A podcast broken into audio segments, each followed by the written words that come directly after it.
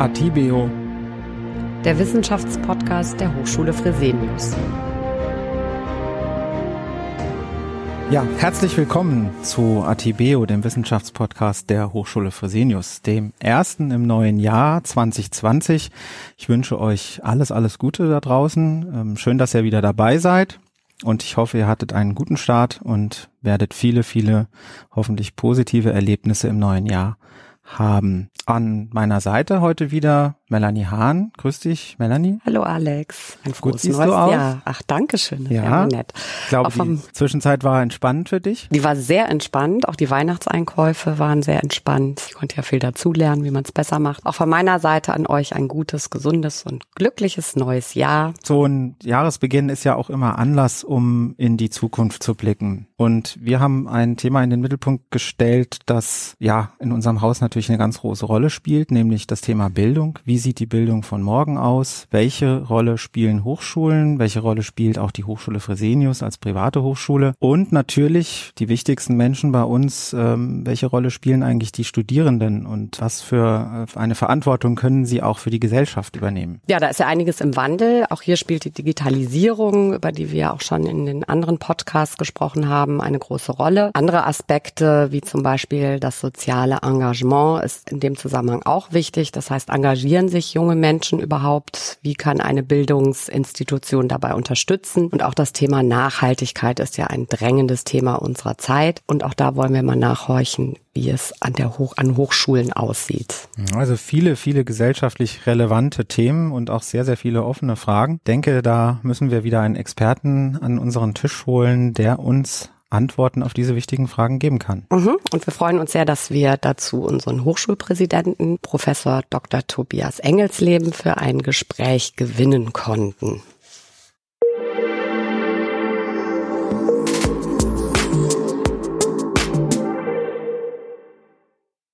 Ja, herzlich willkommen, Herr Professor Engelsleben. Sie sind jetzt bei uns. Äh, auch Ihnen nochmal ein wirklich gutes neues Jahr. Vielen Dank, liebe Frau Hahn, lieber Herr Pratka. Bin gerne heute zu Gast und Ihnen, die dem Podcast zuhören, auch alles Gute für das Jahr 2020. Wir haben eine feste Rubrik am Anfang unseres Wissenschaftspodcasts. Das ist unser Drei-Fragen-Interview. Unter dem Titel Forscher gefragt stellen wir Ihnen jetzt, ja, drei schnelle Fragen, auf die Sie bitte möglichst kurz dann auch antworten. Okay. Herr Engelsleben, Sie haben in den 80er und 90er Jahren studiert und auch geforscht. Können Sie sich noch an Ihre schlimmste Vorlesung erinnern und auch an die beste? Und warum waren sie jeweils schlimm und gut? Oh ja, da gab's einige sehr schöne, sehr spannende, paar mittelmäßige und auch so ein paar, die man nicht so gut in Erinnerung hat. Wenn ich da mal hinten anfange, da gab's mal tatsächlich eine Vorlesung, wo der Dozent das Wort Vorlesung sehr, sehr ernst genommen hat. Und das heißt, er hat komplett aus seinem vorher käuflich zu erwärmenden Skript vorgelesen, Wort für Wort. Und äh, dieser Vorlesung habe ich dann mit 800 weiteren Studierenden im größten Hörsaal der Uni Köln gelauscht. Und immer wenn es dann soweit war, blätterten tatsächlich 800 Teilnehmer im Saal die Seite zeitgleich um. Das war schon eher eine trocken und langweilige Angelegenheit, muss ich sagen. Naja, musste man auch durch. Es gab auch viele spannende Vorlesungen. Ich glaube, spannend ist es immer dann, wenn es einen direkten Bezug zur Lebenswirklichkeit gibt oder zu eigenen persönlichen Erfahrungen. Da muss ich tatsächlich sagen, aus meinem Schwerpunktfach Wirtschaftspsychologie, da fühlte man sich doch das ein oder andere Mal sehr, sehr gut ertappt hat irgendwas Teures gekauft und drei Tage später fühlt man sich schlecht darin, also die Nachkaufdissonanz und äh, eigene Verweigerungshaltung oder Zustimmungshaltung, reagiert man eher auf Strafreize oder auf Belohnungsreize. Das war schon alles sehr, sehr illustrativ. Vor dem Hintergrund immer, wenn es einen Bezug zur eigenen Lebenswirklichkeit gibt, dann waren das auch spannende Vorlesungen. Welche Erfahrungen, die Sie in Ihrer eigenen Studienzeit gemacht haben, spielen denn für Sie heute auch noch eine Rolle? Ja, schon nimmt man viel mit aus dem Studium. Studium. Ich denke, dass ein Studium sich erst dann vollständig erschließt in der Tragweite, wenn man es wirklich einmal ganz durchlaufen hat. Und das bedeutet auch, dass man sich durch ein paar Dinge einfach auch durchquälen muss, einfach äh, versuchen muss, auch wenn es keinen Spaß macht, das Fach zu belegen, das Fach zu bestehen. Und man erkennt erst hinten raus, dass ein Gesamtzusammenhang besteht, äh, der den Erklärungskontext, in meinem Fall war es die Betriebswirtschaftslehre, dann doch besser in ein Gesamtlicht rückt. Das heißt, Beharrungsvermögen, Resilienz, diese Dinge, äh, sich quälen können, das ist schon mhm. etwas, was man im Studium, glaube ich, auch gelernt hat, was einem bis zum heutigen Tage dann auch helfen kann, weil es ja nicht immer nur die schönsten Erfahrungen sind, die man macht, aber wenn man dann am Ball bleibt, dann geht's auch weiter. Wir haben es ja zu Beginn schon angesprochen. Soziales Engagement spielt eine große Rolle für unsere Gesellschaft, ist wichtig für unsere Gesellschaft. Das ist ein großes Feld. Haben Sie innerhalb dieses Feldes persönliche Schwerpunkte? Engagieren Sie sich oder unterstützen Sie Engagement? Als Hochschulmensch muss ich natürlich einen Schwerpunkt haben, der in der Bildung zu suchen ist. Ich glaube, Bildung ist nicht nur Herzensangelegenheit, sondern auch Aufgabe für uns insgesamt. Und Bildung muss man unterstützen. Da gibt es zum Beispiel das Deutschlandstipendium Stipendium, da kann man sich engagieren. Aber neben der Bildung gibt es auch viele weitere Themen von gesamtgesellschaftlicher Bedeutung. Und da muss man einfach darüber nachdenken, an welchen Ecken der Welt geht es Menschen halt vergleichsweise einfach schlechter, die Hilfe von uns auch benötigen können. Wir sind engagiert als Paten, über die Organisation auch Paten. Wir unterstützen Ärzte ohne Grenzen. Ich denke, überall da, wo Hilfe notwendig ist, wo man nicht selber unmittelbar was tun kann, kann man sehr, sehr dankbar sein, wenn es Organisationen gibt, die vor Ort substanzielle Hilfe leisten. Und ich denke, das ist auch wichtig, dass man deren Arbeit dann unterstützen kann. Vielen, vielen Dank für diese wertvollen Einblicke und die Antworten auf unsere Fragen. Wir wollen heute gemeinsam über die Zukunft der Hochschulen sprechen. Sie haben gerade eben ein Wort oder ein Wort Wortpaar gebildet, das Sie auch sonst immer sehr, sehr gerne betonen, nämlich die gesamtgesellschaftliche Verantwortung einer Hochschule. Was meinen Sie damit eigentlich genau? Hochschulen sind Räume, die die zukünftige Wettbewerbsfähigkeit einer ganzen, eines ganzen Landes vorprägen können. Und in diesem Sinne hat jede Hochschule, egal ob öffentlich oder privat, auch einen gesamtgesellschaftlichen Auftrag. Der Auftrag besteht darin, gerade in einem Land wie Deutschland, das eher arm ist an sogenannten natürlichen Ressourcen, auf die Ressource Wissen zu setzen, Ausbildung vorzunehmen und zwar insgesamt über eine Hochschule hinweg auf allen Ebenen der Bildung anzusetzen und junge Menschen zu fördern, denn die jungen Menschen sind die Gestalter der Zukunft, sind die Gestalter von morgen einer Gesellschaft. Und insofern hat jede Hochschule einen gesamtgesellschaftlichen Auftrag, nämlich Zukunftsszenarien vorzudenken und junge Menschen zu befähigen, die Zukunft von morgen zu gestalten. Und letztendlich, wir alle werden älter, wir sind auch davon abhängig, dass junge Menschen von heute morgen Verantwortung übernehmen können und dann auch ein Stück weit die Geschicke der jeweils dann älteren Generation lenken können. Jetzt ist ja die Hochschule Fresenius eine Hochschule, die sehr viele verschiedene Standorte hat. Das ist ja durchaus ungewöhnlich, die natürlich dann auch ähm, unterschiedliche wirtschaftliche und gesellschaftliche Umgebungen haben. Inwiefern spielen denn diese regionalen Aspekte Ihrer Meinung nach eine Rolle und wie können wir das auffangen oder wie können wir denen begegnen? Wie können wir das alles integrieren? Das ist durchaus eine Herausforderung für eine Hochschule vom Typus der Hochschule Fresenius. Wir bezeichnen das ja manchmal als Multi-Location-Strategie. Das bedeutet, wir gehen über die Fachbereiche mit sehr vergleichbaren Studiengangsangeboten in die Fläche und sind auch viel in den Großstädten präsent, schreiben sogar zum gleichen Zeitpunkt äh, Klausuren bundesweit an all unseren Standorten, was eher eine Zentralisierung ist. Aber umgekehrt müssen wir auch den Spagat gehen der, ich nenne es mal, lokalen Eingebundenheit. Denn eine Einheit der Hochschule Fresenius an einem Standort, beispielsweise mit circa 1000 Studierenden, ist durchaus eine ernstzunehmende und relevante geografische Größe. Und das bedeutet auch, wir müssen schauen, was ist der Mikrokosmos, der den Standort umgibt, welche spezifischen Industrien gibt es, welche Herausforderungen gibt es in der beschäftigenden Industrie des Standortes, an dem man unterwegs ist, welche Talente gibt es, welche spezifischen, auch ökologischen beispielsweise Herausforderungen, wo die Wissenschaft und der Transfer von Wissen in die Gesellschaft eine ganz besondere Rolle spielen kann. Sprich, wir müssen, früher hieß das mal im internationalen äh, Management, Think Global, Act Local. Äh, eine Dimension drunter hat es auch durchaus Bewandtnis für uns als Hochschule mit dem Spagat zwischen übergeordneten Fragestellungen, die wir bundesweit gleich handhaben müssen, aber auch der lokalen Vernetzung und dem Einbinden von lokalen Mitspielern, Interessenten an der Hochschulöffentlichkeit. Mhm. Wir sprechen ja heute auch über das Thema Hochschule im Wandel und da spielt die Digitalisierung auch eine große Rolle. Es ist äh, eines der Schlagworte der Gegenwart und wird auch in Zukunft eine sehr, sehr große Rolle spielen. Das heißt, in, in der Bildung kommt es auch zu massiven Umbrüchen und betrifft das ganze System Hochschule. Meine Frage wäre, inwiefern sind denn die einzelnen Bereiche der Hochschule betroffen? Also die Lehre, Forschung, die strategische Entwicklung, aber eben auch die Verwaltung. Welche äh, Herausforderungen müssen da gestemmt werden? Also grundsätzlich macht Digitalisierung vor keinem Bereich der Hochschule Halt. Das ist aber auch keineswegs negativ zu beurteilen und es ist nicht Raum und nicht Platz für irgendwelche Angst- oder Befürchtungsszenarien, ähm, die die Digitalisierung auslösen könnte im Kontext auch äh, der Hochschule.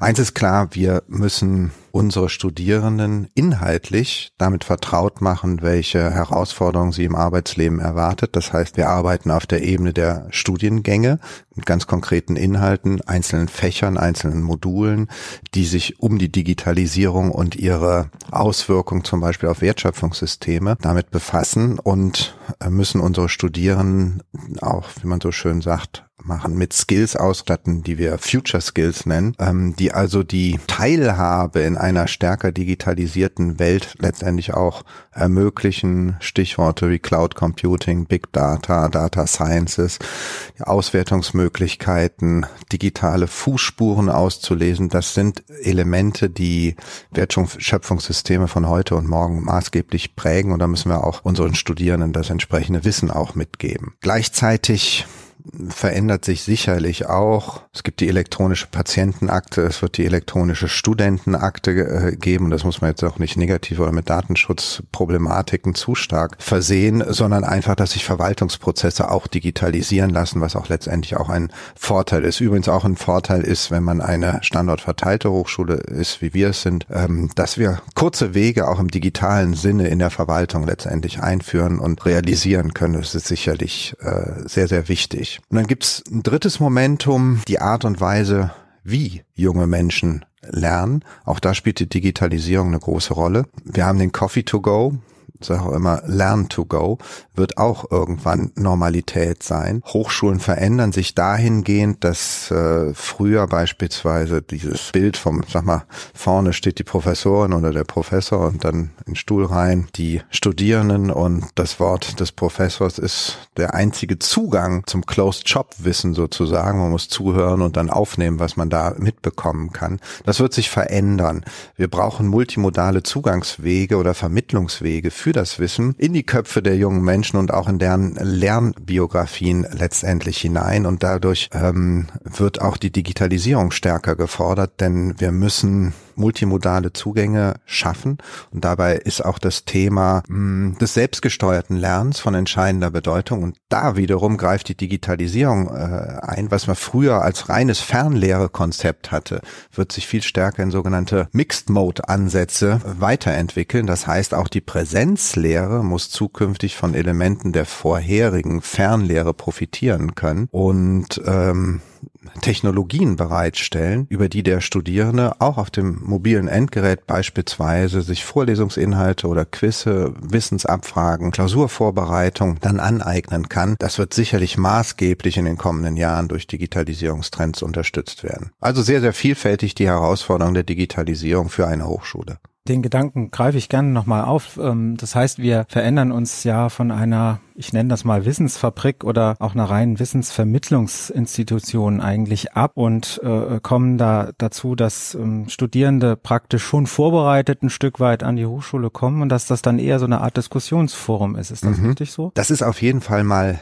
ein Idealbild, das wir auch verstärkt einfordern. Übrigens auch die Studierenden dazu bringen möchten, genauso vorzugehen. Stichwort dazu aus der modernen Didaktik ist der Flipped oder Inverted Classroom Classroom. Das heißt eigentlich, man gibt Hausaufgaben im besseren mhm. Sinne auf. Das heißt, die Stoffaneignung findet eher in den Lücken und Pausen zwischen Vorlesungen statt, zum Beispiel im Wochen- oder 14-Tages-Rhythmus. Der Studierende kommt vorbereitet zurück in die Hochschule und da verabschiedet man sich dann vielleicht von klassischen Stuhlreihen und hat eher äh, die Situation einer Arbeitsgruppe, in der die Professorin oder der Professor dann einfach mitten in der Gruppe dabei ist und gemeinsam in der Gruppe diskutiert und reflektiert äh, wird. Was sind eigentlich mhm. die Konsequenzen aus dem Erlernten und möglicherweise welche Anwendungsszenarien gibt es auch eine Stärken-Schwächen-Diskussion? Was hat man für Gedanken gehabt bei dem, was man sich angeeignet hat? Wo könnte etwas scheitern? Welche Herausforderungen bestehen? Was würde besonders gut funktionieren? Und da letztendlich die Gruppenprozesse stärker in den Vordergrund zu rücken und in dem Sinne das diskursiv erarbeitete Wissen eine entscheidende äh, Rolle spielen wird, einen Zuwachs an Bedeutung bekommt im Vergleich zu früher. Das heißt auch die Rolle des Professoren verändert sich ganz stark. Dozent bringt ja so ein bisschen diese Metapher mit sich, die ich vorhin skizziert hatte. Vorne steht einer und die anderen mhm. hören zu. Sicherlich werden zukünftig auch Begrifflichkeiten wie Moderator beispielsweise mhm. angezeigt. Er muss auch in der Lage sein, Impulse aufzunehmen, stärker Interaktivität in die Lernprozesse zu integrieren, auch damit umgehen können, dass vielleicht in Gruppen auch gruppendynamische Prozesse losgehen können. Er muss also auch Individualcoach werden. Früher hätte man gesagt, es ist ja dem einzelnen Prof relativ mhm. egal, der versucht sein Bestes, gibt seine Vorlesung, dann hinterher kommt von eins bis fünf sozusagen alles raus. Wenn wir ihn stärker an eine personenzentrierte Schnittstelle heranführen, dann bedeutet das auch für die Professorin und den Professor, dass er selber viel sensibler damit umgehen muss. Stichwort dazu auch eine Unterstützung sicherlich computermäßig auch Learning Analytics, also dass wir viel sauberer erfassen, wo ist der aktuelle Wissensstand des einzelnen Lernen, wie kann ich den aufgreifen und wie kann ich dann an diesem Punkt letztendlich auch als Professorin, als Professor ansetzen, um Wissenslücken zu beheben. Das äh, spricht für ein viel höheres Maß an Individualisierung, auch letztendlich an individualisierter Förderung der Studierenden. Gibt es denn auch Dinge, die bleiben oder etwas anders gefragt, was sollte Ihrer Meinung nach denn bleiben oder was ist wichtig? Da gibt es so ein paar Imperative, die natürlich eine Rolle spielen und äh, das seit Humboldtschen Zeiten letztendlich auch auch tun. Wenn man als Hochschule den Anspruch hegt, Gestalter der Zukunft zu sein, übrigens auch auf neue Berufsbilder, die es noch gar nicht gibt, dann muss man weiterhin stark forschungsgetrieben auch in der Lehre bleiben. Also wir haben sicherlich eine Dualität von Forschung und Lehre, kann es ergänzen um die Third Mission einer Hochschule, also den Anspruch, mit welchen Botschaften, Forschungserkenntnissen, Interaktionsangeboten operiert eine Hochschule auch an der Schnittstelle zur erweiterten Hochschulöffentlichkeit. Das wird sicherlich nicht nur so bleiben, sondern sich auch noch weiter verstärken. Die Einbettung in die Hochschulöffentlichkeit äh, und sicherlich wird eine Hochschule auch weiterhin physische Qualitäten aufweisen müssen, also einfach auch Lern- und Begegnungsstätte bleiben. Wir brauchen sicherlich auch noch viele Jahre Stück weit physische Bibliotheken, obwohl wir viel auch mittlerweile digital bereitstellen können.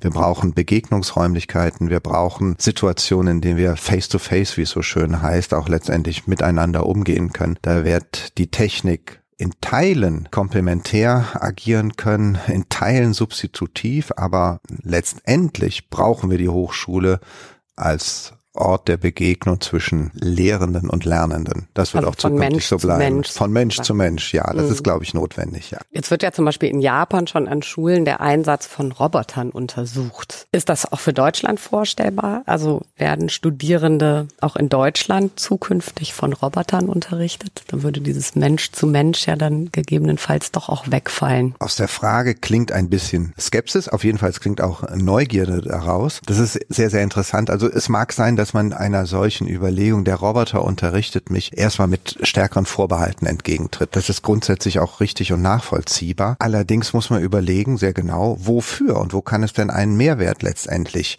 äh, bieten. Wenn ich mir jetzt den, mein, mein Eingangsbeispiel, ja, den Professor, der aus seinem Skript vorliest, das kriegt ein Roboter mindestens gleich gut, wenn nicht sogar noch besser hin. Also wenn es um reine äh, Wissensvermittlung gibt, kann es natürlich sein, dass ein Roboterlehrender gewisse Vorteile äh, mit sich bringt und ein Vorteil könnte auch sein, er entlastet die Professorin oder den Professor an dieser Stelle von reinem Standard-Wissensvermittlungsgeschäft und schafft mehr die mhm. Möglichkeiten für das diskursive Wissensvermitteln, über das wir gerade eben gesprochen haben. Ich würde damit nicht ängstlich umgehen mit äh, dem Roboter. Ähm, man muss es letztendlich auch so sehen, Gesamtgesellschaft wird, äh, gesamtgesellschaftlich wird ja auch diskutiert, inwieweit zum Beispiel Pflegeroboter zum Einsatz kommen. Mhm. Und wir haben ja nun auch eindeutige Engpässe in der Bereitstellung von Pflegepersonal. Und es gibt klare Erkenntnisse, dass es immer noch besser ist und tatsächlich sowas auch wie soziale Empathie bis hin zu, zu sozialem Austausch zwischen Roboter und zu pflegender Person gibt und klar positive Empfindungen dabei. Es kümmert sich jemand um mich und ich kann mit jemandem sprechen. Also insofern, glaube ich, sind wir gefordert, angstfrei mit dem Thema der Robotik und der künstlichen Intelligenz am langen Ende äh, umzugehen. Es kommt darauf an, dass man sinnvolle Einsatzszenarien dafür mhm. findet. Und das könnte auch bis in die Lehre reinreichen. Mhm. Ja. Sehr spannend. Ich möchte mal ein bisschen den, den Blick verändern. Wir haben ja jetzt viel darüber gesprochen, was, was die Hochschule leistet oder was sie leisten muss, um den künftigen Anforderungen gerecht zu werden. Hm, wie sieht es eigentlich mit den Menschen aus, die zu uns an die Hochschule kommen? Also wir haben ja so die Begriffe Generation X, Y, Z, was auch immer das immer im Einzelnen bedeutet. Aber die haben ja bestimmte Vorstellungen oder auch bestimmte Anforderungen an eine Hochschule. Wie erleben Sie das? Oder was nehmen Sie damit? Das ist sehr vielschichtig. Insgesamt kann man verschiedene Entwicklungen auf verschiedenen äh, Strängen letztendlich auch beobachten. Eins ist klar, wir reden über eine Generation, wenn wir heute so die Studien Eingangsphase betrachten, die jungen Menschen, die zu uns kommen, sie haben sicherlich schon mal eine andere Medienkompetenz, eine andere Medienkompetenz zum Teil sogar als diejenigen, die unterrichten müssen, denn die Diskussion ist bekannt, das iPad in die Schule zu tragen, aber letztendlich reden wir jetzt über das momentan das 13. Jahr des Smartphones und es ist es ja nicht mehr aus dem Lebensalltag wegzudenken. Es ist ständiger Begleiter geworden und das ist auch für Schüler. Ja, also, äh, ja wobei es gibt ja auch schon Szenarien, die sagen, bald haben wir keins mehr. 2030 ist das schon wieder weg aus unserem Alter. Also so schnell entwickelt sich das. Ne? Sicherlich ne? eine schnelllebige Zeit in Bezug auf, was ist das leitende Medium. Momentan äh, sind ja die mobilen Internetzugänge auch anteilsmäßig im Vormarsch, mhm. auch im Vergleich zu den stationären. Und worauf ich hinaus wollte, ist, dass unsere Studierenden, die jetzt an die Hochschulen streben, halt schon eine andere Mediensozialisierungskompetenz durchlaufen haben. Und das kann man jetzt positiv oder negativ bewerten. Es ist aber Fakt. Und das äh, ist etwas, was sich auch widerspiegelt in der Art und Weise, wie gewisse Anspruchshaltungen an eine Hochschule herangetragen werden. Was ist Normalität? Qualität, ja, Dauerthema WLAN, Bandbreite, äh, permanent online sein zu können. Und das schließt das Unterrichtsszenario mit ein. Ja, also der Dozierende sagt, Handys raus und an die Seite legen, ja, der hat verloren. Das, das kann man, ich, ich selber weiß das noch. Vor fünf, sechs, acht Jahren war das eine Diskussion.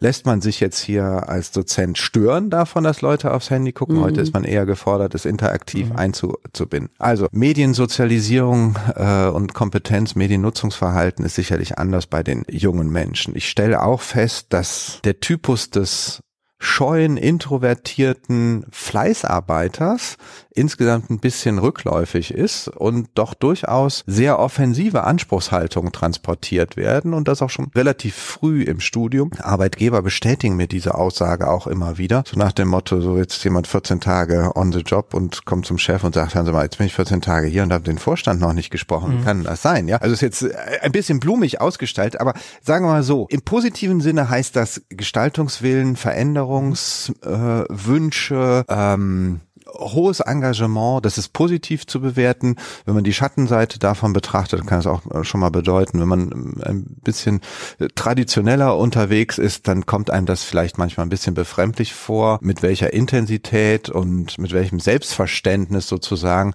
statt früher, ich diene mich mal mhm. hoch, es jetzt heißt, Mensch, ich bin ein ganz helles Köpfchen und ich fange doch ganz weit oben an und das muss man doch jetzt Also eine gewisse Chutzpe ist da schon dabei. Ja, das in gewisser Weise schon, aber es ist nicht Zeit für Kulturpessimismus. Das sind soziale und soziologische Phänomene, mit denen wir uns da auseinandersetzen.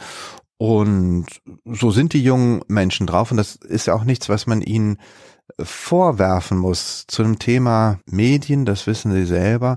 Inwieweit spielt es eine enorme Rolle, ja, auch eine soziale Identität in so, sogenannten sozialen Medien aufzubauen. Mhm. Und da finden Sie äußerst selten, dass Abiturienten, Mittelstufenschüler schreiben, wie schlecht es ihnen oder sowas geht. Sie werden ja fast nur Selfies in exponierten Posen mit mhm. irgendeinem tollen Ambiente und so weiter rumherum äh, finden. Das bedeutet, es gibt einen gewissen Hang, sich selbst sehr, sehr positiv irgendwo äh, äh, zu verorten und nicht unbedingt sich in schwachen Stunden oder in schlimmen Momenten dann auch äh, anzuvertrauen. Das ist vielleicht ein Phänomen der neuen sozialen, nicht so sozialen Medien, das dann auch auf die jungen Menschen irgendwie ausstrahlen lassen. Sie haben vorhin schon mal angesprochen die sogenannten Future Skills, die ein Absolvent ja im Grunde genommen früher auch schon, aber heute vielleicht umso mehr neben dem rein theoretischen Fachwissen und auch praktischen Fähigkeiten in seinem Fach, ich meine, die wird er immer brauchen, das ist gar keine Frage, einfach mitbringen muss, um dann auch erfolgreich in der Karriere durchzustarten. Ähm, vielleicht können Sie uns noch mal ein bisschen über diese Future Skills was erzählen. Vielleicht kann man es noch mal so einzäunen, dass man noch mal einen Blick zurück äh, macht, wie waren früher eigentlich Berufsbiografien? Es gab Studiengänge, nehmen wir mal den guten deutschen Diplom-Ingenieur, wo man von sogenannten Fachlaufbahnen gesprochen hat. Das heißt eigentlich eigentlich auch, wenn man sein Studium absolviert hat, von einer äh, vernünftigen Hochschule ein Abschlusszeugnis in die Hand gedrückt bekommen, dann war es möglich, auf diesem einen Sattel, ja, wenn man auf ein Pferd gelegt hat, eigentlich eine kontinuierliche Berufsaktivität und Karriere auch letztendlich aufzubauen. Das wird heute einfach nicht mehr so ohne weiteres funktionieren. Die sogenannte Fachlaufbahn, in der man sich dann von mir aus schon auch on the job weitergebildet hat, ja, und damit 30 Jahre lang glücklich und stets hochqualifiziert seine Berufslaufbahn durchlaufen hat, das wird nicht mehr so einfach gehen, denn das Wissen vermehrt und verändert sich exponentiell und dieses exponentiell, wenn Sie weiter oben auf einer exponentiellen Kurve landen, dann wird das schon ziemlich dramatisch und dynamisch an dieser Stelle. Das heißt, wir müssen sehr nüchtern bilanzieren. Man kann nicht mehr alles wissen, was die eigene Fachlaufbahn angeht. Was bedeutet das? Future Skills finden nicht nur auf der Ebene der Digitalisierung statt, was wir gerade eben angesprochen haben, sondern es muss auch eine Denkhaltung sein. Ein Skill wird einfach auch sein, sich permanent lebenslang fortzubilden und äh, expect the unexpectable in dem Sinne, es gibt Szenarien, die wir einfach nicht vordenken können. Dann sind wir bei den sogenannten Metaproblemlösungsfähigkeiten von jungen Menschen. Also, dass sie auch äh, in der Lage sind, Probleme, die keine sogenannte scharfe Definition erfahren, adressieren zu können und nicht aus der Bahn geworfen werden, sondern einen systematisch programmatischen Ansatz auch finden, mit vorher undenkbaren Entwicklungen auch Schritt halten zu können und Lösungen am langen Ende herbeizuführen. ansonsten, wenn wir noch mal einmal zurück zu der Digitalisierung gehen, ist es mindestens für alle etwas, was ich als Dialogfähigkeit bezeichnen würde. Man muss nicht Spezialist in Data Science oder Cloud Computing, Big Data sein, aber man muss wissen, worüber reden meine Kolleginnen und Kollegen. Das meine ich mit dialogfähig. Man muss über ein Mindestmaß dieser Future Skills auch in der digitalen Welt verfügen, damit man sich, damit einem nichts vorgemacht wird, um es mal so zu sagen, mhm. und damit man auch Antworten geben kann, sei es im Bereich HR, sei es im Bereich Marketing, sei es in der Organisationsentwicklung. Überall dort werden Sie früher oder später auch Gesprächsinhalte haben, die sich um stärkere IT-orientierte Kompetenzen dann auch stützen. Da muss man einfach dialogfähig sein. Also das ist auch eine Aufgabe der Hochschule, diese Dialogfähigkeit dann flächendeckend auch bereitstellen zu können. Aber ebenso wichtig sind ja auch ethische Kompetenzen, nachhaltiges Handeln, eben damit wir äh, in Zukunft in einer, in einer guten Welt, in einer guten Gesellschaft leben können. Wie werden denn diese Kompetenzen an der Hochschule Fresenius gefördert? Mhm. Wie werden die gestärkt? Am besten projektbezogen. Also eine Vorlesung über Wirtschaftsethik beispielsweise zu halten, ja, erzeugt erschreckendes Desinteresse, breitflächig. Wenn man das ganze Thema aber anders einbettet, zum Beispiel in Initiativen, wo es darum geht, Menschen, die in irgendeiner Art und Weise benachteiligt sind, selbststeuernd ihr Leben zu gestalten, in Hilfsangebote durch Studierende überführt in Form von praktischer Projektarbeit, dann brennen die Studierenden dafür. Hm. Das ist wirklich eine gute Erfahrung. Äh, Stichwort auch sozusagen, wenn es jetzt mal darum geht, ein, ich nenne es mal Businessmodell aufzubereiten, wo ein Mensch in einem armen afrikanischen Land letztendlich seine Familie mit einer Geschäftsidee, für ihn nur so ein paar handwerkliche Stücke dann noch irgendwo fehlen und auch theoretisches Wissen, eine Befähigung gegenüber dritten benachteiligten Menschen nach vorne zu bringen, da sind die Studierenden tatsächlich glücklicherweise, glücklicherweise hoch engagiert und mhm. äh, dass sie uns letztendlich wie eine ganze Generation auch den Spiegel vor Augen halten, liebe Leute, liebe Erwachsene in Anführungsstrichen, wie geht ihr eigentlich mit den endlichen Ressourcen um, ist ja auch nur mehr als recht und richtig. Und man muss ja sagen, da hat uns das Jahr 2019, jetzt stehen wir am Anfang von 2020, viele Jahresendkommentatoren haben eines nochmal rausgestrichen. Das ist das Jahr, in dem wir eine hinreichende äh, öffentliche Wahrnehmung für die Probleme des endlichen Planeten Erde vermitteln konnten und auch hinreichend Menschen mobilisieren konnten. Jetzt wird es darauf ankommen, ob diese Bewegung nachhaltig, also die Bewegung in sich mhm. eine nachhaltige Bewegung äh, sein wird, weil die letzte Warnrakete ist jetzt sozusagen gezündet. Ähm, das sagen ja auch viele Wissenschaftler in Bezug auf äh, Erderwärmung und ähnlich. Also wenn jetzt nicht richtig, dann ist es zu spät. Und jetzt kann sich keiner mehr entschuldigen mit der Aussage, ich habe es nicht gewusst. Dafür mhm. ist glücklicherweise auch durch die jungen Menschen äh, das Thema oder der Themenkomplex im letzten Jahr hinreichend in den öffentlichen Wahrnehmungsraum gerückt gerückt worden und das war gut. Das, was wir da gerade besprechen, führt mich zu einem interessanten Kommentar, den ich äh, Ende des vergangenen Jahres 2019 äh, in der FAZ gelesen habe. Da wurde die Idee aufgeworfen, nach Abschluss der Schule vielleicht auch über ein verpflichtendes soziales Jahr nachzudenken. Wie, was denken Sie denn darüber? Wie stehen Sie zu der Idee? Ist das überhaupt durchführbar oder ist es überhaupt sinnvoll? Naja, da gibt's ja den amerikanischen Präsidenten, ich glaube es war Kennedy, fragt nicht, äh, was das Land für dich tun kann, sondern fragt, mhm. was das Land, äh, was du für das Land tun kannst. Diese Frage hat schon eine Berechtigung, auch wenn wir vorhin von gesell gesellschaftlicher Verantwortung gesprochen haben. Sowas muss man schon reziprok auch auffassen. Das heißt, auch junge Menschen haben durch durchaus eine Verantwortung der Gesellschaft, von der sie später ja auch profitieren wollen, etwas zu geben nicht zu sagen zurückzugeben, aber auch etwas zu geben. Äh, freiheitlich denkend heißt natürlich immer dann, wenn ein Zwang reinkommt, dann äh, wird es ein bisschen schwieriger, also verpflichtende soziale Jahre einzuführen. Zu meiner Zeit gab es die Wehrpflicht oder alternativ mhm. den sogenannten Ersatzdienst. Da sind ganze Generationen junger Männer in jedem Falle durchgeschoben äh, worden, teils in sinnvollen Tätigkeiten, teils in sehr äh, zeitverschwendenden äh, Tätigkeiten. Fakt ist, unsere Gesellschaft hat genügend Raum für soziales Engagement. Absolut genügend. Und Sensibilität dafür zu wecken, dass junge Menschen gerade auch in der sogenannten Orientierungsphase, sprich nach dem Abitur, bevor sie wissen, was will ich denn langfristig machen, einfach ein Jahr sich auch Zeit nehmen oder sei es auch ein halbes Jahr äh, und sich Zeit nehmen und sagen, a, ich tue was Gutes, arbeite in der Altenpflege, äh, frühkindlich und wo auch immer ich mich einsetzen äh, will im sozialen Engagement. Klammer auf, Wehrdienst waren es nur die Männer, jetzt geht es durchaus um die ganze Generation letzten Endes, also Männlein und Weiblein, sinnvolle Tätigkeiten verrichten zu können. Das ist schon sehr wichtig und man kann dieses Ja ja auch damit verbinden dass man dann halt auch sagt, zum einen gehe ich in eine soziale Einrichtung und zum anderen nutze ich die Zeit, um darüber nachzudenken, in welche Richtung ich meine berufliche oder studienbezogene nächsten Schritte dann äh, gehen will. Da machen wir uns nichts vor. Zu großen, großen Anteilen, ja, diese Verkürzung der Abiturlaufzeit wurde ja viel auch genutzt, um erstmal ein Jahr Work and Travel, Chill and Grill oder wie auch immer es dann heißt zu machen oder auch Travel ohne Work. Und äh, diese Zeit ist der Gesellschaft schon auch irgendwo verloren mhm. gegangen an. Und die jungen Menschen stehen heute im sogenannten Hochschulkompass gibt es mehr als 18.000 Einträge über Bachelorprogramme. Dass die jungen Menschen manchmal nicht wissen, mhm. meine Güte, was mache ich denn zukünftig und wie endgültig ist eine Entscheidung und da auch so ein bisschen Ängste, Befürchtung vor sich herschieben, kann ich total gut nachvollziehen. Wenn man das kombiniert mit einem freiwilligen sozialen Jahr, um dann auch so ein bisschen noch Orientierung aufzunehmen, ist das sicherlich eine gute Sache. Und am schönsten wäre es, wenn wir dafür kein Verpflichtungsgesetz mhm. brauchen, sondern einfach ein gesamtgesellschaftliches Bewusstsein,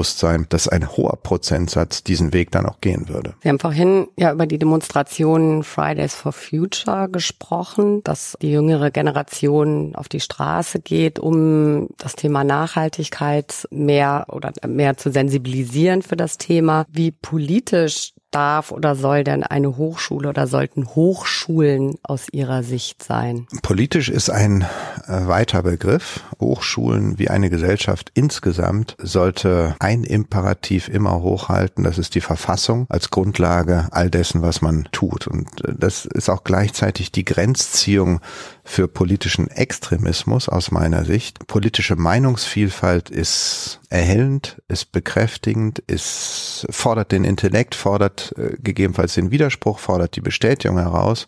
Aber die Grenzen sind die Verfasstheit einer Organisation, wie zum Beispiel einer Hochschule oder eines Staates. Wenn wir diese Grenzen verlassen, dann darf dafür kein Raum sein. Dann bewegen wir uns nämlich in einem nicht mehr legal definierten Bereich unserer Gesellschaft. Aber ansonsten ist es wichtig, dass Hochschule ein Ort für Meinungsvielfalt letztendlich ist und diese Meinungsvielfalt schließt natürlich auch politische Meinungsvielfalt, Meinungsvielfalt in Glaubensfragen, Meinungsvielfalt in sexueller Orientierung mit ein. All das sind Bandbreiten, die mit großer Selbstverständlichkeit innerhalb einer Hochschule Platz greifen dürfen. Immer unter der Wahrung der Schutzrechte und der Schutzbedürftigkeit des Individuums. Aber vom Grundsätzlichen her haben wir als Hochschule, müssen wir den Anspruch hochhalten und auch leben, dass wir Vielfalt als Bereicherung, Stärkung, als Herausforderung verstehen. Wenn wir jetzt so ein bisschen in die Zukunft, Blick in die Zukunft gewagt haben,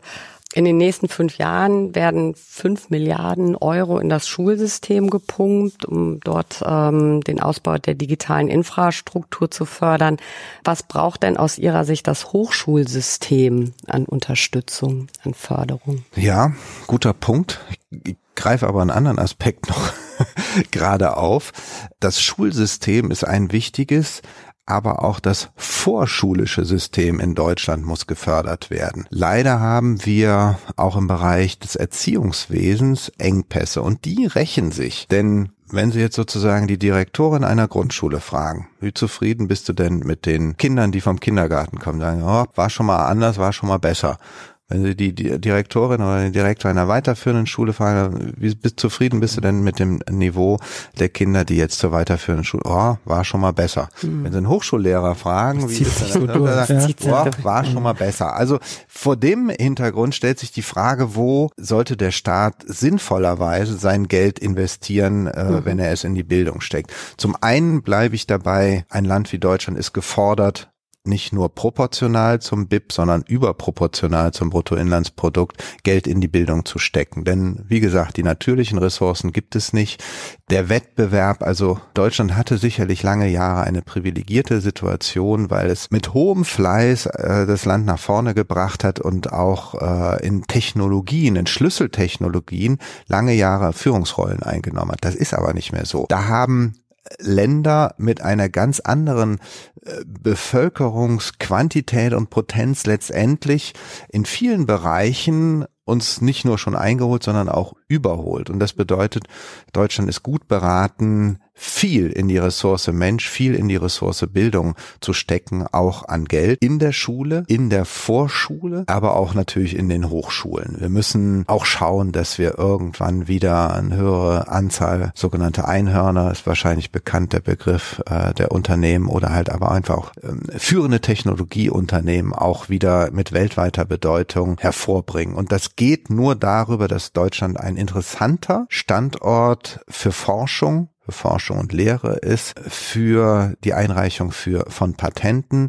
für internationale Forscher übrigens auch. Es muss auch gelingen, da sind wir beim Hochschulwesen, dass Hochschulen so ausgestattet sind, dass Forscher von internationalem Rang und Namen auch ihren Weg nach Deutschland finden, um Spitzenforschung hier auch wieder deutlich und gut und profiliert beheimaten zu können. Ja, schöne Worte zum Abschluss. Vielen, vielen lieben Dank für die vielen wertvollen Informationen. Danke, dass Sie da waren. Wir haben aber am Ende noch, wie immer, unser 30 Sekunden Plädoyer.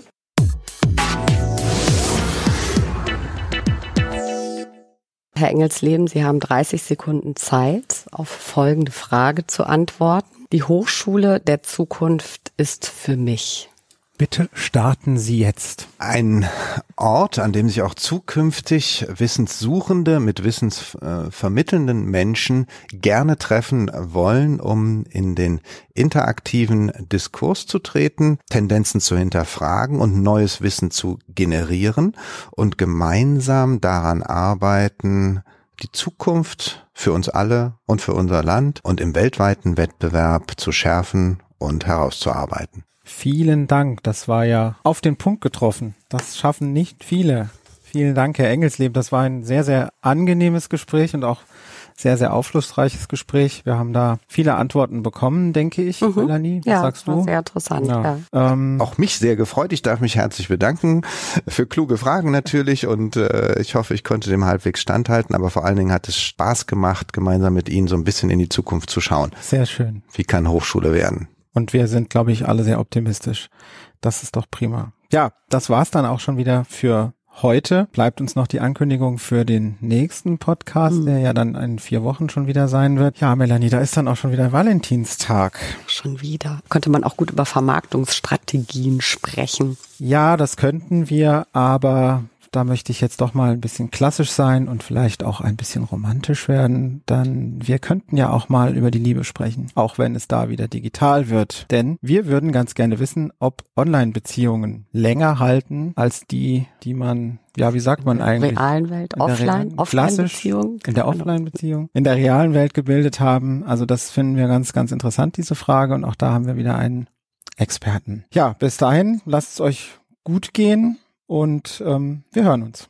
Genau, alles Gute euch und startet gut und entspannt in den Januar. Tschüss. Bis dahin, tschüss. Atibeo. Der Wissenschaftspodcast der Hochschule Fresenius.